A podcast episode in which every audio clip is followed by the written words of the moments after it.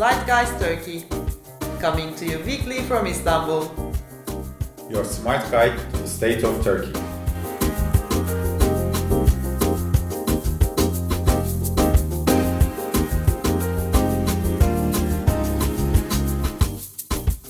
Welcome to Zeitgeist Turkey. This is Cansu Çamlıbel, coming to you from Istanbul. I am recording this episode from home with Can Selçuki on the phone with me. This is our fifth episode, and personally, this is the beginning of my fifth week in self isolation. As an online publication here at Duvar, we decided to move our offices to our homes only three days after the official announcement of the first positive coronavirus case in Turkey. And today, looking back, I am so glad we did that. Any businesses that have the capacity to run their operations digitally from home, I believe this is the right thing to do to flatten the curve. And certainly, we are grateful to those who go to work exactly the way they did before the coronavirus outbreak. Our prayers are with them. Can, your wife Fitnat, is one of those people. She's a doctor. How is she holding up? Uh, yes, Cansu, she's actually uh, at a night shift right now. Uh, we're, we're, you know, we are trying to take good care of ourselves, keep a healthy diet, get a good night's sleep, take our vitamins, watch for any symptoms as closely uh, as we can. And luckily, as a health worker, she has immediate access to the relevant tests. So if she ever gets suspicious, uh, she can get tested and I can get tested like any other person. So all we can do is to, you know, watch ourselves and look out for any symptoms uh, in the coming days. We are crossing our fingers for you guys and um, for, for all the health workers and everyone uh, who is working around the clock uh, to fight this disease. Can, coming back to what we would like to discuss in this week's episode, I believe this week gives us an opportunity uh, to have a deeper look into the current state of politics in Turkey of course, in parallel to uh, the management of the coronavirus crisis, because it was a truly interesting and exciting week. Last Sunday, April 12th, will definitely be a day to be remembered in recent political history of Erdogan years. When we talk about Erdogan years of Turkish politics, I would like to remind that we are talking about almost two decades since Erdogan's Justice and Development Party came to power in 2002. Since then, AKP never lost an election until last year's local elections, when main opposition party CHP managed to grab the local administration in top three cities in Turkey and many more money generating coastal cities. But Erdogan himself is today still holding the ultimate power as the central force, using his exclusive presidential powers when necessary.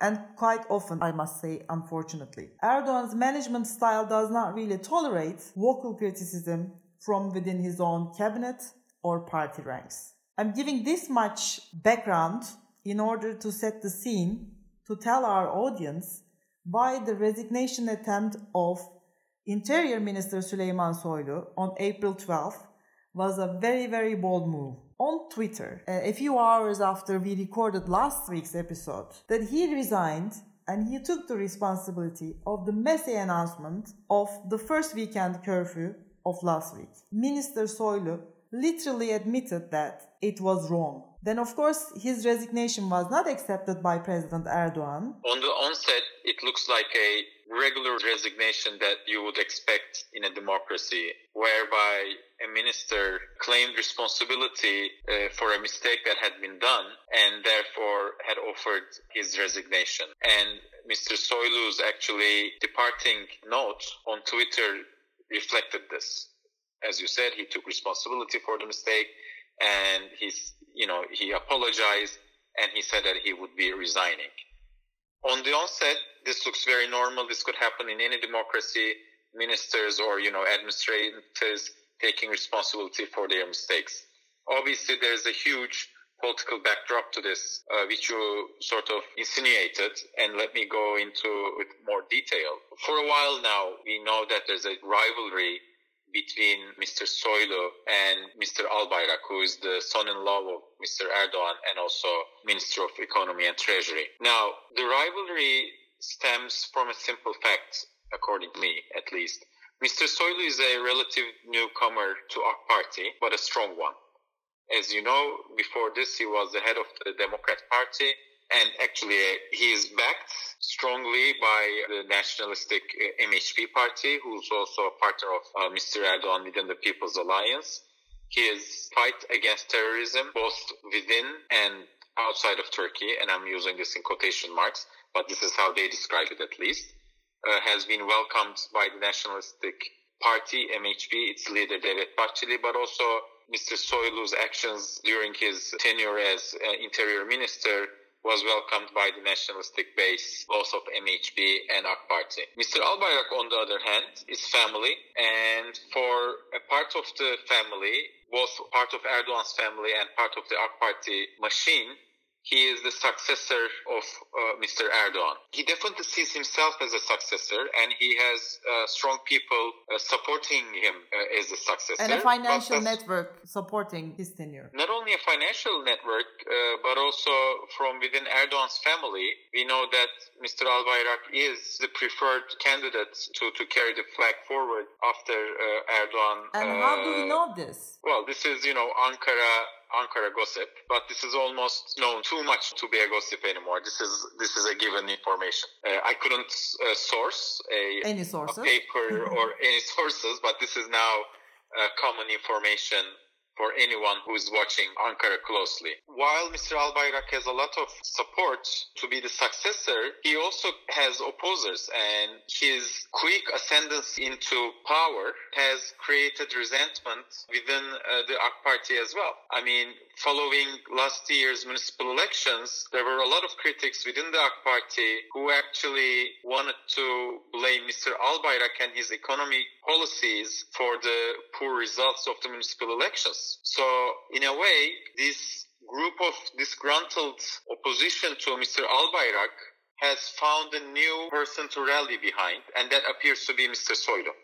We can come back to this rivalry between uh, Erdogan's son-in-law Berat Albayrak and uh, Minister Soylu. Uh, I would like to break down your ana- analysis of Soylu's resignation into some components. We understood very quickly that he did not really discuss this resignation with the president beforehand.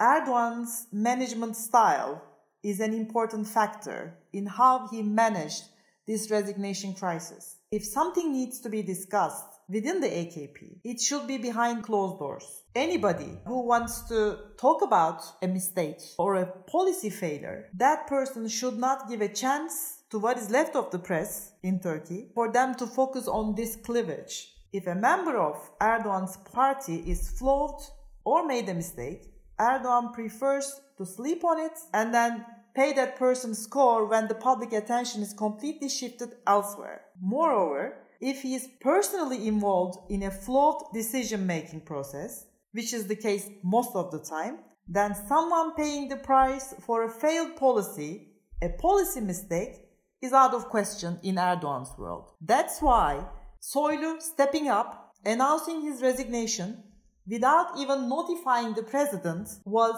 something not seen, not experienced in Turkish politics, the near history that I can remember. You're right. And this is what makes it a power play. The conditions under which this resignation uh, took place, actually, what makes this a power play.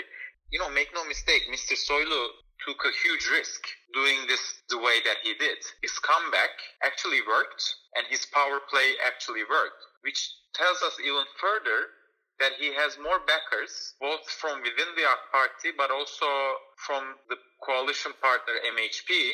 And one legal note, perhaps. You know, we always say that uh, Erdogan did not accept uh, Soylu's resignation, but there is no such thing as accepting or rejecting a resignation. It's a unilateral move by the undertaker. So actually what happened was that Soylu withdrew uh, his resignation.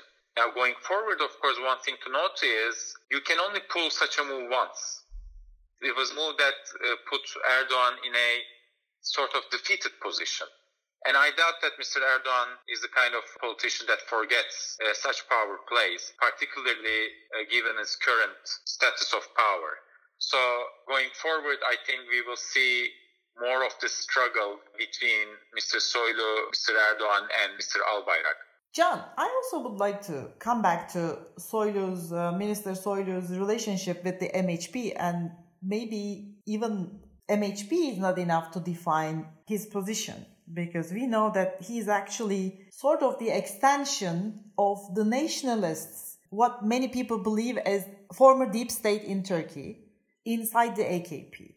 So I think there is credible ground for suspicion that Soylu might have actually, while not notifying President Erdogan himself, he might he might have had conversations uh, with the other crucial members of that bloc that I'm talking about. Uh, the official discourse by President Erdogan, while he was trying to explain why he did not accept Soylu's resignation, he underlined what he defined as success in fight with the terror. He praised Soylu's efforts during the coronavirus outbreak. And as I said, this was the official discourse. But for anyone who closely observed Turkish politics, this is an understatement of the facts. Saying that the government needed Soylu to fight with the PKK, I mean, Turkish state has been fighting the PKK for almost 40 years. There were so many Soylus in different positions. So what Erdogan gives us here is pure rhetoric to me.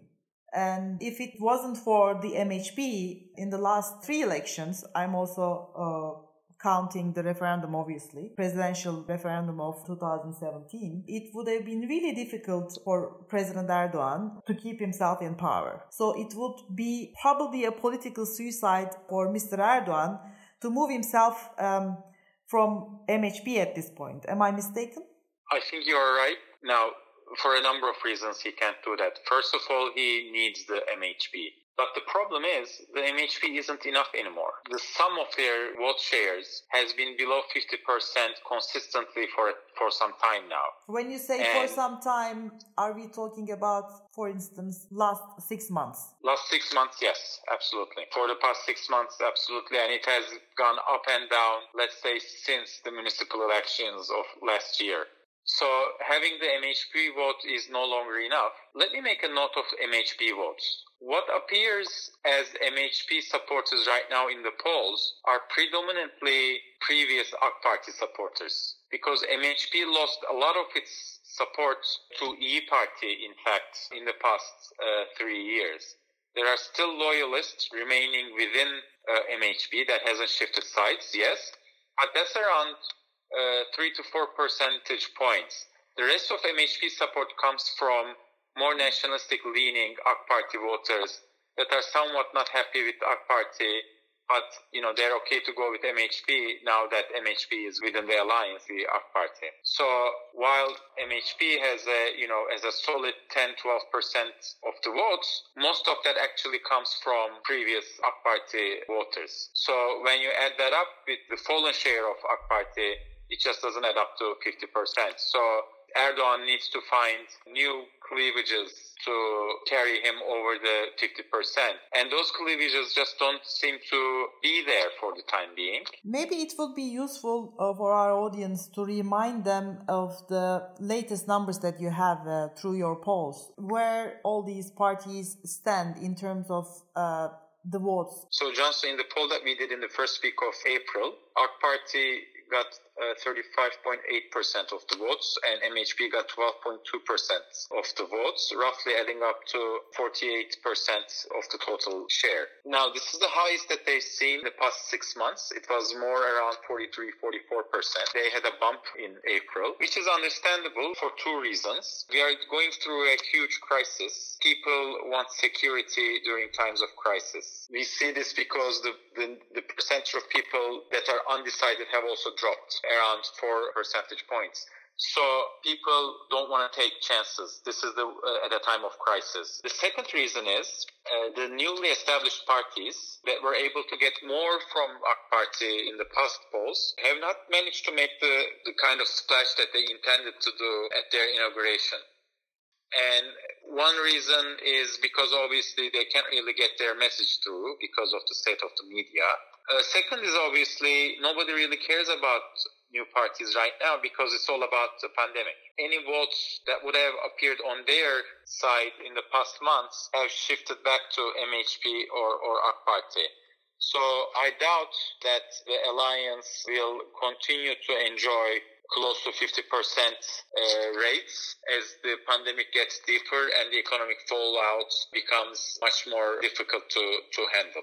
Right. Yeah, I just saw a poll in the United States that President Trump's approval rating apparently dropped six points in the last month because of the pandemic. So, according to some scientists, uh, we haven't seen the peak of the outbreak yet. So, this is all scary, and uh, probably this is more scary for the governments, not only Turkish government, but anyone in a governing position in the world right now. But I would like to come back to the numbers because you haven't yet given the percentage points for the opposition parties, the main position, uh, HDP and E Party. So CHP scores at 21.1%, HDP is at 11.1%, and E Party is at 9.7%. So they're pretty much keeping their vote shares uh, vis-a-vis the general elections that were held in June 2018, which to me is the is rather interesting because we also know from the polls that we did in March that